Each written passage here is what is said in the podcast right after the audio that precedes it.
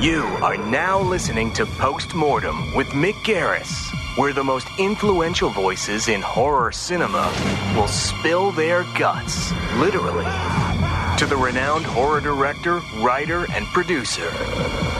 Now, here's your host, Mick Garris. This is Postmortem, and I'm Mick Garris. I first met Roger Corman in the 1970s when I interviewed him for the Los Angeles Herald Examiner. Then again when I was doing my old Z Channel show, the Fantasy Film Festival. Even then, he was a legend, an inspiration, and to my surprise and delight, a very articulate man. He was overflowing with stories of film history, but even more importantly, film present. New World Pictures was new then, and it was a very exciting time for a young film fan like me. These TV interviews can be reached at my website, mickgarrisinterviews.com, anytime, but they're a nice slice of cinema history. But time has not changed Roger Corman in the least. At 91, he still goes to the office every day, still makes movies, still is active and engaged, and excited by new prospects. A few years ago, Corman was a guest on my FearNet TV postmortem series, which later gave birth to this podcast. I love talking with him, and I learn something new about him and about filmmaking every time. This podcast is a very unique episode. It was recorded with a live audience at the Overlook Film Festival at the Timberline Lodge in Oregon, where I presented him with the festival's annual Master of Horror Award. It's the fourth time Roger and I have had a conversation for public consumption, and there were still plenty of new stories I'd never heard before. Roger Corman is a legend, but a legend who's still going strong after over 60 years of making movies. Our chat was in front of a standing room only audience, but it felt like an intimate conversation. You'll hear that for yourself. There's nobody like Roger Corman. This is Postmortem with Mick Garris. I'm Mick Garris, and we are at the Overlook Film Festival at the Timberline Lodge, and this is Postmortem. And our this is our first live with an audience uh, episode of Postmortem, and what a great way to launch it with Roger Corman. You went to high school in Beverly Hills. Yes.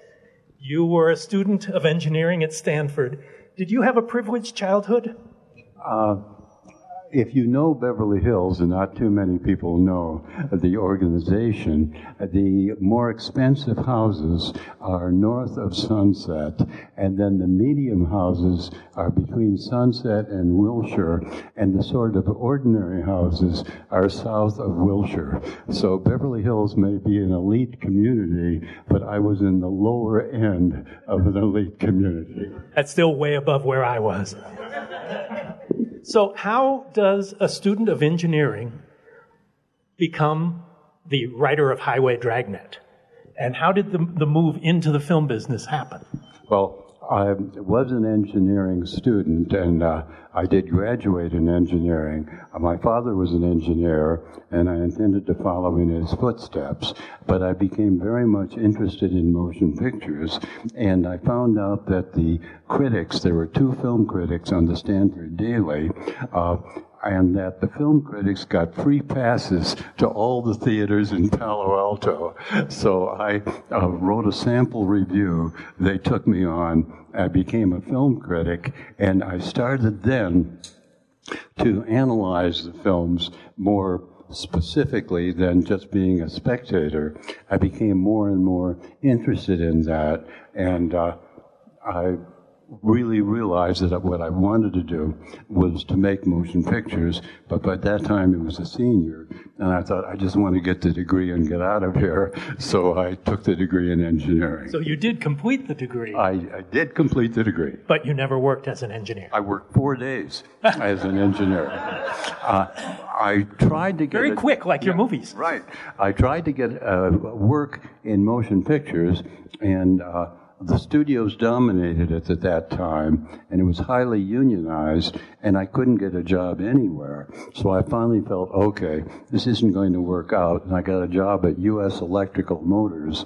And on thir- I started on Monday.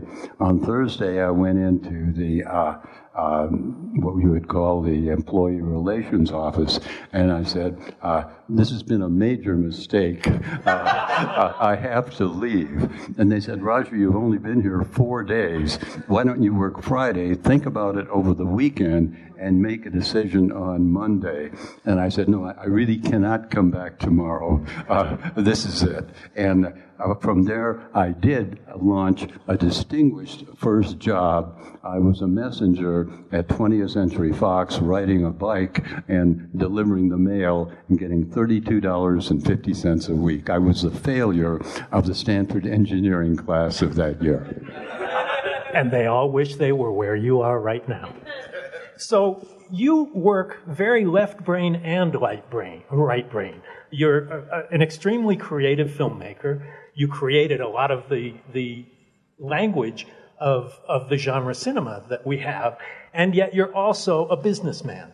Do you think one side overrules the other, or do they work very well in concert for you? I think they work well in concert, and. Uh, as a matter of fact, I was uh, having dinner one time in London with an English critic, and he was saying that he did not consider motion pictures to be an art form.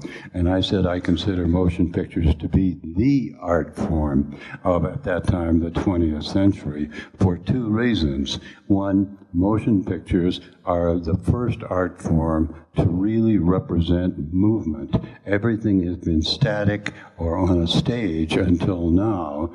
Plus, motion pictures represent today's world in that they are a part art, part business. And this compromise within motion pictures makes them, I think, significant to the world in which we live.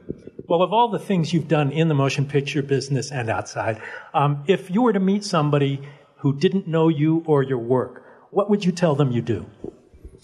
I, uh, I would say I make motion pictures, just that. Then, so that it doesn't sound pretentious, I, because I've been asked this a few times, I always add, I make low budget motion pictures.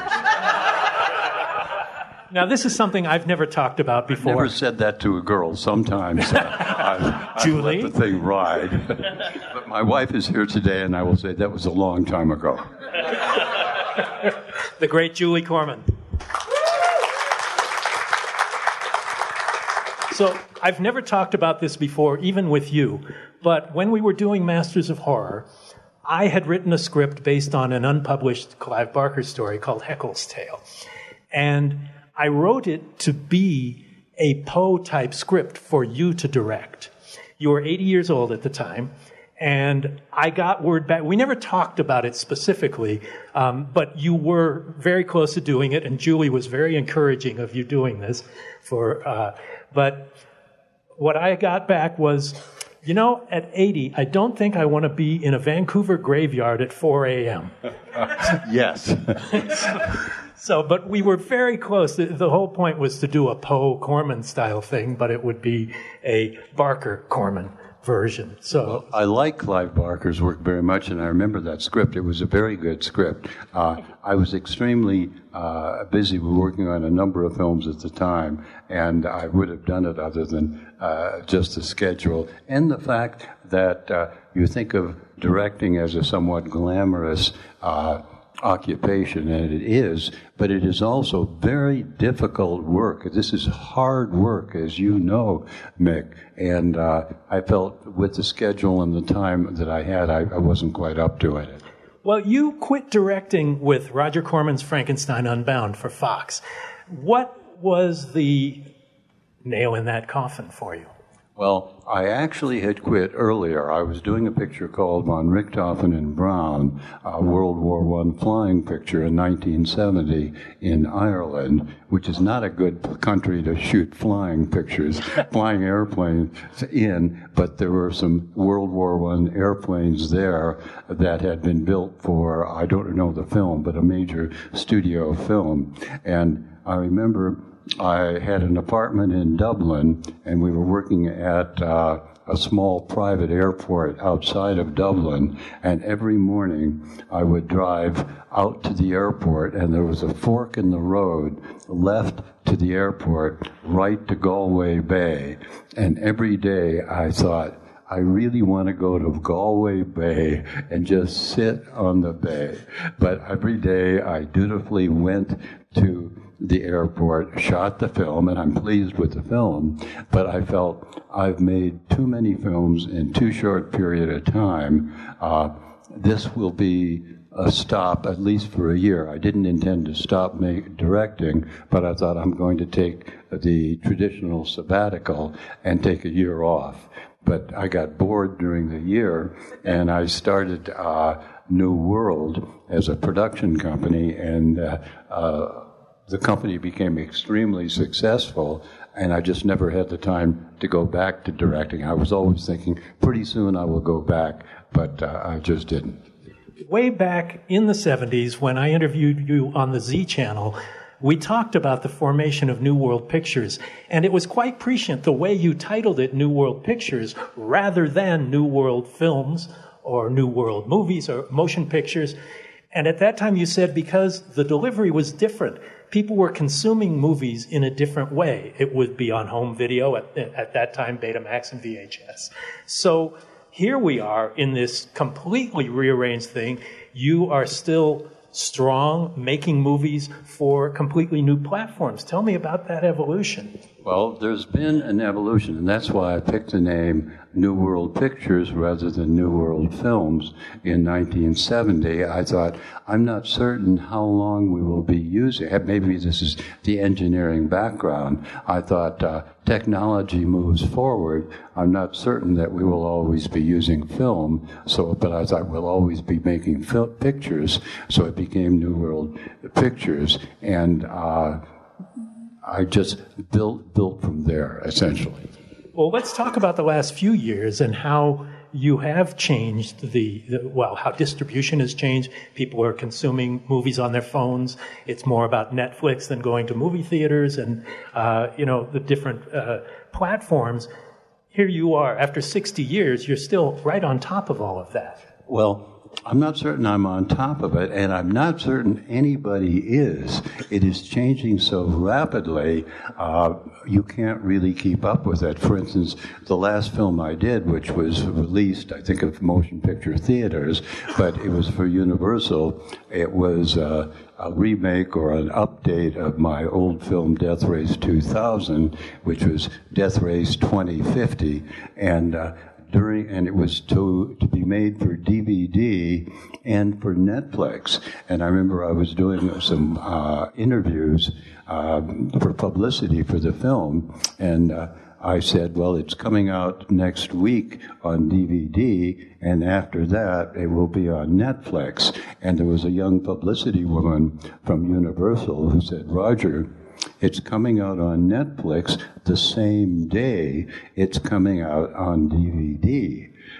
I thought this is uh, significant. It may not be that significant uh, to the public, but the fact that Netflix is so powerful that they bought the picture in advance from Universal and they were able to use their power to say we want to go out the same day that this goes on uh, goes out on DVD, and uh, I think this is an indication of part of the way uh, the industry is changing. Well, uh, movies that you make have often been referred to as B movies, which we know is a misnomer because that means the second picture on a double feature. But from the 1930s, right? But what were considered B movies, most of the audience here probably thinks of B movies as lower budget movies rather than as a second feature.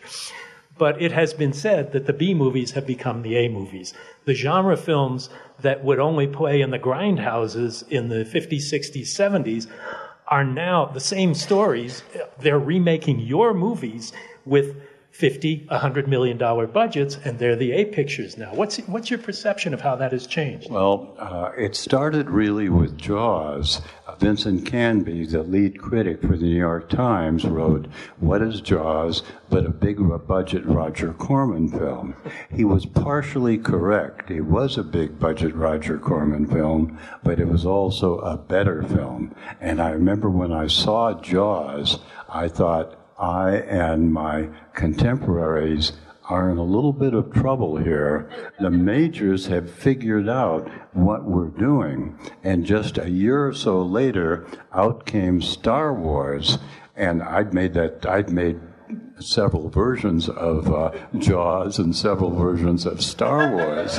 And I thought, this could be the nail in my, our coffin. Luckily, the nail didn't go all the way through. I don't want to push that metaphor too far. But at any rate, Jaws and Star Wars were an indication that I and other of, uh, other of my contemporaries and friends, what we'd been doing, were now be, being done by the major studios. And I talked to Steve, Steven Spielberg and George Lucas about this, and they said these pictures from you and from uh, other people uh, we saw when we were kids.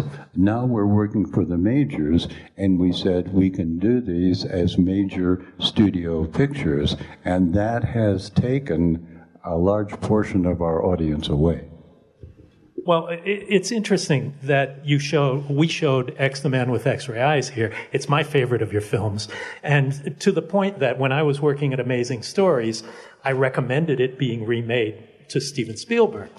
And there was a time when Tim Burton was going to do a remake of this produced by Steven Spielberg. And damn it, it didn't happen, but maybe that's not a bad thing. What do you think of the movies that have been remade that you originated, like Little Shop of Horrors, uh, like Death Race, the Universal Death Race, as opposed to the New Horizons Death Race? Well, on Death Race, uh, Universal remade it, but they took out one essential element was that the drivers not only not tried to knock each other off the road and got points for doing it, they got points for killing pedestrians, which I thought was the key point to what success it may have had. What's and, the point uh, without that? Right? Yes, right. The whole the, the killing of the, you, you do not always have original ideas, but I think the idea of killing pedestrians for points was uh, was original on that point.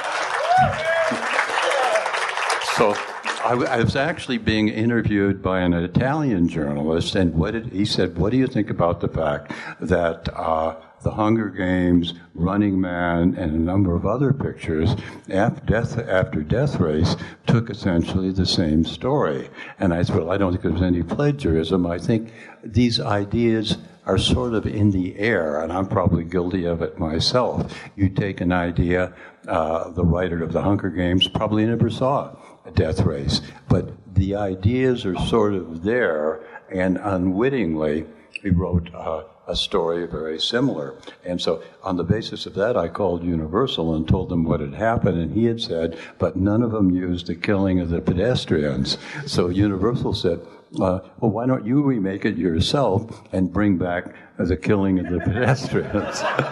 which we did, which is, uh, de- I call it Death Race 2050. They call it Roger Corman's Death Race 2050, which means they have a little greater faith in the name value of me than I do.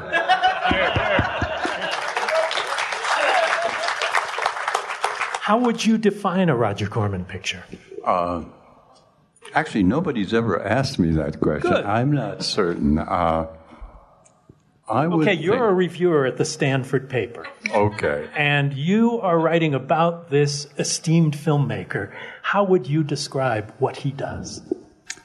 I would say here is a filmmaker who worked primarily in low budget films, and no matter what the subject was, he tried his best and he attempted sometimes with success, sometimes without success, to bring something new in each picture to a genre in which the rules were somewhat established. Fair enough. You're well known for working within tight budgets. And what would you do with a $50 million budget that could only be used for one film? Okay, because my first thought was I might make a couple of pictures. Uh, Maybe 50? right. What I would do, I would spend more time in pre production and with the writer. I am a strong, strong believer in pre production on films and the full development of the script. Having been a writer, director, and producer, I'm aware of the uh, Nouvelle Vague, the New Wave theories about the importance of the director, and I fully support that. But I think the work of the producer, and particularly the work of the writer, has been downgraded a little bit. I would spend more time and maybe more money finding uh, a, a, a specific writer to develop that.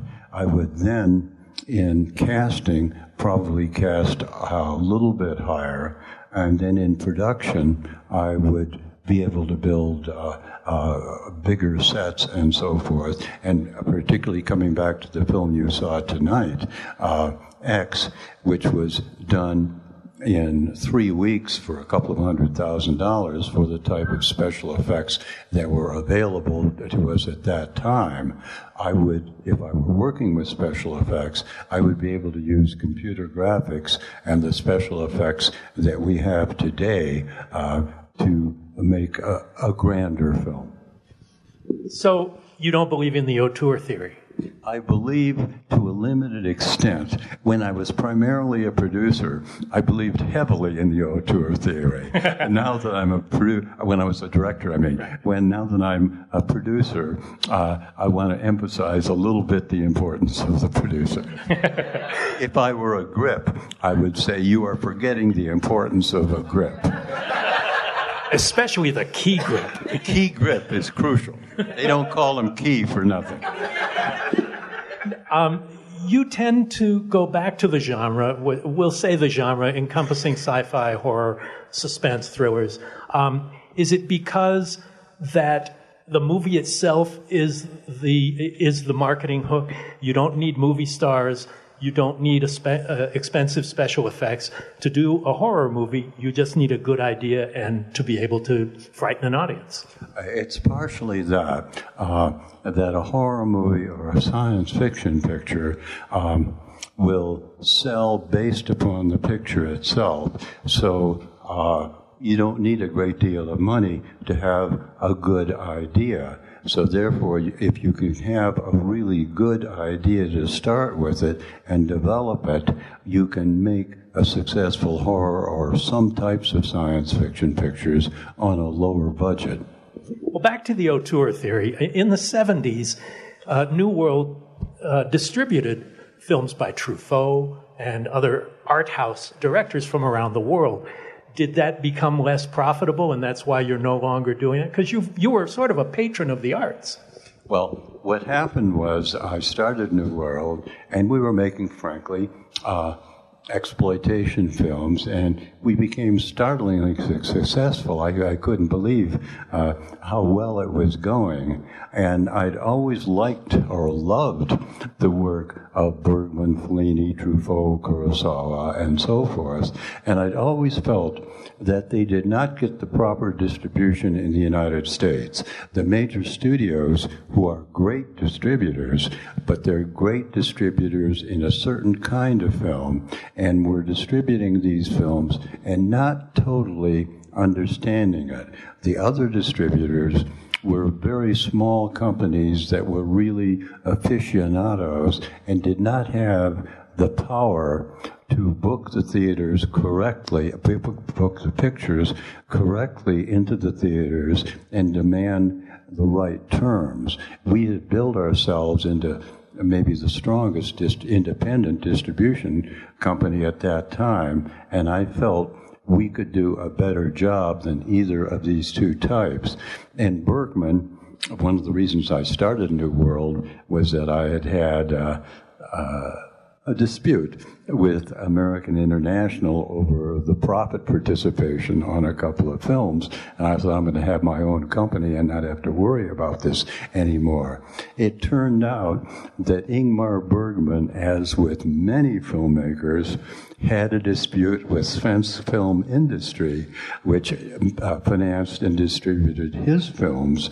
And he had an argument with them over the profit participation, and he took a somewhat similar path than I did, but more specifically, he financed Cries and with this this can show how a great artist can also be a very intelligent businessman. He financed the film totally himself with no distribution, and then he looked at, which is well known, sort of the pie chart of distribution around the world, and was able to calculate on average what each country's share of the worldwide distribution would be. And he sent out the word that he would make a deal with the distributor in each country if they would give him that percentage back on the negative cost of the picture. So he would get his cost back immediately, and then he would split the profits 50 50 with the distributor. When I heard about this, I accepted the picture sight unseen and said, I will take this picture. He sent back that he accepted my offer, but I had to see the picture and I had the right to pull back. I was going to see the picture anyway, and needless to say, I didn't pull back. And we were able to give it uh, a strong distribution in art houses, and we went even a little bit beyond art houses. It ran in drive-ins. What happened was this. this was really weird. What you do with that type of film, which could be called an auteur film or something today, was called art films there, you knew pretty much how you were going to distribute it. You opened it in New York and Los Angeles to get the reviews and then you fanned out to the major cities. And in the major cities, you also went to university towns around because universities were uh, university towns were uh, a big part of the audience. For instance, if you opened in San Francisco, you would open in Berkeley and Palo Alto at the same time. So we followed this whole uh, routine during the summer, and uh, the picture was successful. Everybody was in profit. Ingmar, I call him Ingmar, I met him once. Uh, Ingmar was delighted. I was happy. And as fall came on, we knew from our exploitation films the value of drive ins and uh, the situation with drive ins during the fall.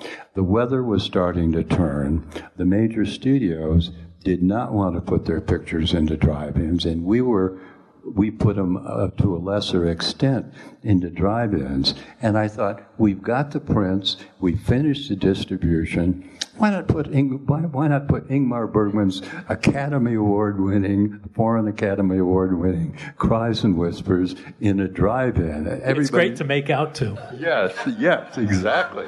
And. Uh, and people, we, uh, we got a lot of attention. This is the only picture I'm aware of where everybody was overjoyed that we did average business. Because uh, the drive ins were at a weak season and uh, the picture had finished its distribution. So this was simply added money for us and for the drive ins. They got average business with it. And Bergman wrote me a letter thanking me, saying that uh, he had never expected that his audience would extend that far. And he was delighted that people who wouldn't ordinarily see his pictures had the chance to see the picture. One of your most successful string of films was your Poe series, which led to H.P. Lovecraft as well. Um, were you uh, did you read Poe as a kid and Lovecraft, and w- were you drawn to the genre even before you worked in it? Yes, very much so. I had read, actually, in junior high school, The Fall of the House of Usher, and loved the short story. And so I asked for Christmas uh, for my parents the, the complete works of Poe, and they were happy to give it to me. I could have asked for a shotgun or something. and I, I read all of Poe's works. And when I got the chance to move up from uh, a 10 day black and white horror film to a 15 day color film, I chose uh, The Fall of the House of Usher. I didn't plan to do a series of Poe films, I just wanted to do The Fall of the House of Usher. But the film was successful. AIP asked me to do more. Vincent, Vincent Price, and I got along well together, and we ended up doing, I think, six of them. And uh, AIP wanted us wanted us to do more, but I said no. I I'm starting to repeat myself with the later films. It's time to move on to uh, something else. Well, as you worked with a lot of uh, filmmakers who started out great and got greater, Jim Cameron and the other people I mentioned earlier, Joe Dante, Francis Coppola, Jonathan Demme. Um, you did the same thing with writers too. Richard Matheson and Ray Russell um, were people that you turned to, particularly during this period. Where did you come across them? Well, I had read uh, Ray Russell and Dick Matheson's work. Actually, they had a number of their stories, particularly Dick, in science fiction magazines, and weirdly enough, in Playboy. There were a number of others. John Sayles, uh, I had read in, I think it was the best short stories of uh, one particular year. Bob Towne was just a friend of mine and went on to be an Academy Award uh, winning screenwriter. So they came from a variety of sources. Right. So um, as things have evolved, I should mention this, uh, particularly uh, at this time, Jonathan Demme, who died recently, was a very good friend of mine and was a writer and director and was one of the finest directors I've ever worked with. I think Jonathan's work will be remembered for a long time. I think he was a leader not only in uh, uh, of the magnificent quality of his films, but that he was ahead of his day in dealing with racial and other cultural uh, situations and uh, was a pioneer in that area. Best known here, of course, for Silence of the Lambs. Um, but a, a, great filmmaker and, from all accounts, a really terrific human being. Oh, I forgot. Uh, as a matter of fact, two great filmmakers together in one drive-in. Uh, Ingmar Bergman's Cries and Whispers with Jonathan Demme's Caged Heat. yeah. Well, let's talk about Caged Heat. And, and you went through a period of time where a lot of the films were done, women in prison on tropical islands. You worked the Philippines. And, and did you go wherever the money would stretch the furthest? Is that the philosophy? It was partially that. Uh, the Philippines were uh, were and are uh, inexpensive uh, country to work in, and English is the dominant language, so you don't have a language barrier. And the locations with the jungles, the ocean, and so forth gave us great great backgrounds. So let's talk a little bit about the evolution. You talked about uh, the man with X-ray eyes and the special effects being limited and how how it would change now. But you're making pictures now with lots of computer generated graphics. So tell, tell me about how it worked for you, the, the, the evolution from practical effects to digital effects. Well, I could point uh, specifically to X because it's been suggested that this might be a film to remake, and I'm thinking about doing it for exactly that reason. We were so limited in the special effects, and we worked so hard with the limited resources we have, and this is a picture specifically that could be improved with today's use of computer graphics. We've and had another trip, picture, the trip, which was about an LSD experience. We did the best we could uh, with the uh, facilities and the technical ability at the time. But a number of these films you look at today and you forget that those, those special effects were completely acceptable. They were state of the art in 1960 or so. And today, they, I know they look primitive. Time moves on, and I would have no intention of remaking the trip. But uh, X would would be one of the films that would benefit from uh, the newer uh, techniques of computer graphics, green screen, and so forth. Well, story trumps all, doesn't it? I mean, and movies are made for their moment, not for the future. Yes. And to have this amazing catalog of films and achievements you've had that everyone here appreciates going back to the 50s is quite an accomplishment and, and certainly worthy a giant axe. So, oh, yeah. uh, but uh, we just have a couple minutes and I want to take some questions from the audience. But first, I would just like to ask what was the best experience with an audience that you had from one of your films in its initial release? Actually walking into a theater? I wouldn't say this was the best experience, but it was a learning experience. It was one of the Poe films, and I'd set up a sequence, a horror sequence, and the key to a horror sequence is not really the moment of horror. It is, as Mick knows, who's done some brilliant horror films, it is the build up to that moment, the building up within the audience of mounting suspense and apprehension, and then wham, you hit at the moment and the audience screams. That worked exactly in one of, I've forgotten which of it was, and the audience screamed at exactly the moment I wanted them to, and I thought, well, I, that really worked. And then there was a little bit of laughter afterwards, and I thought, what did I do wrong? And I thought, I didn't do anything wrong. There was laughter of sort of the audience understanding what had happened and of laughter, of appreciation, and partially at themselves because they'd been drawn into this. And that led me to make first The Bucket of Blood and then Little Shop of Horrors, in which I combined comedy and horror specifically because I got that laugh after the scream. Yeah, it's a laughter of glee as well. Okay, let's take a couple of questions before we have to wrap it up right here. Uh, you touched, first of all, thank you very much for being here and, and coming to the Overlook. Uh, you touched uh, upon the changes in distribution over the years. What do you feel that uh, the distributors of today could learn from the way distri- films were distributed back in your era, back in the New World era? Um, I don't know if they will learn this, and uh, I'm not certain that it's necessary they do. But in the New World area, independent films, uh, providing they had some merit, could play opposite major studio pictures and do well.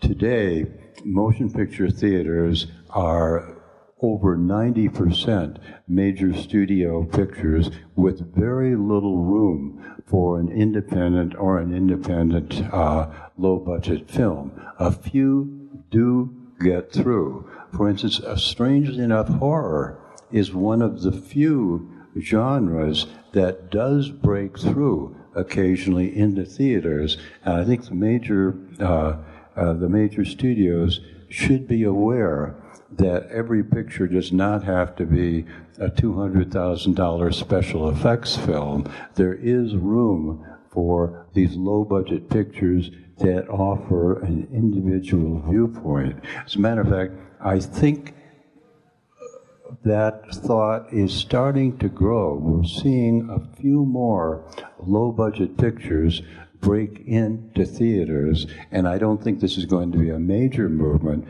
but we may see a little more emphasis on independent films. One more question. Anybody? Ah, right here. Hi. Um, so I think one of the one of the really great things about you, Facility, um, is the fact that you inspired and helped uh, open up careers to so many people. Um, you know, folks that Mick was talking about when you when you see something in somebody, what is how do you decide that you want to mention them? Is it an active process?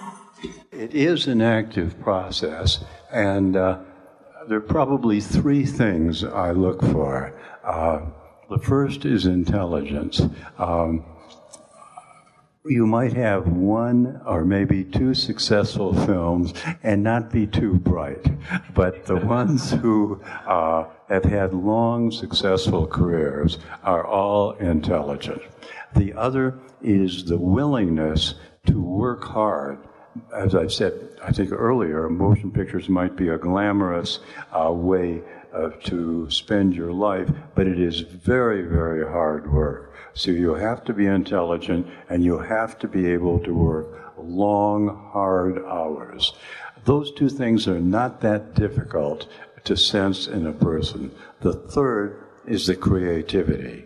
Uh, this is difficult to sense. Having started as a writer, having been a writer, a director, and a producer, I think I was fortunate enough to have a little bit of knowledge in each and judge a little bit more than others. But also, since I was making a series of films, I could have somebody like Francis Coppola start out with me as an editor, move up to be a second unit director, and then continue on to be a director in which in each level they showed the creativity that indicated they could move on to a higher level. Yeah, the cameraman on The Man with X-Ray Eyes was Floyd Crosby. Could you tell us how you came to work with him?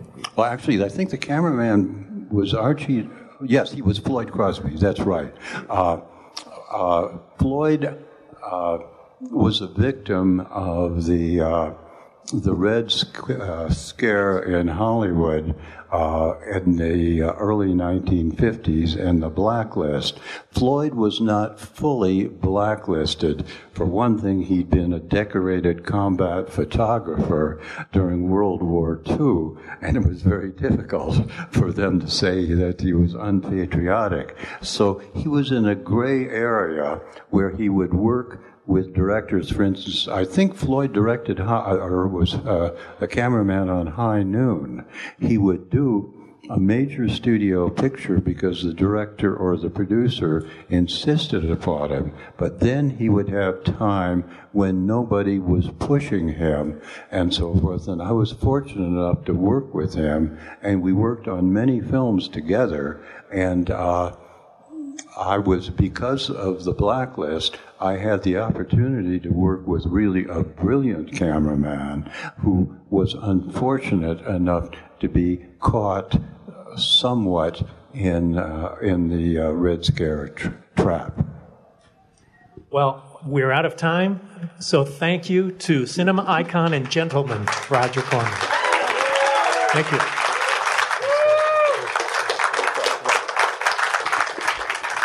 You're listening to Postmortem with Mick Garris. I'd like to thank the Overlook Film Festival and the Timberline Lodge in Oregon for helping us with the live podcast with Roger Corman, live and in concert just for us. Thanks for listening to Postmortem with Mick Garris. Download new episodes every other Wednesday and subscribe on iTunes.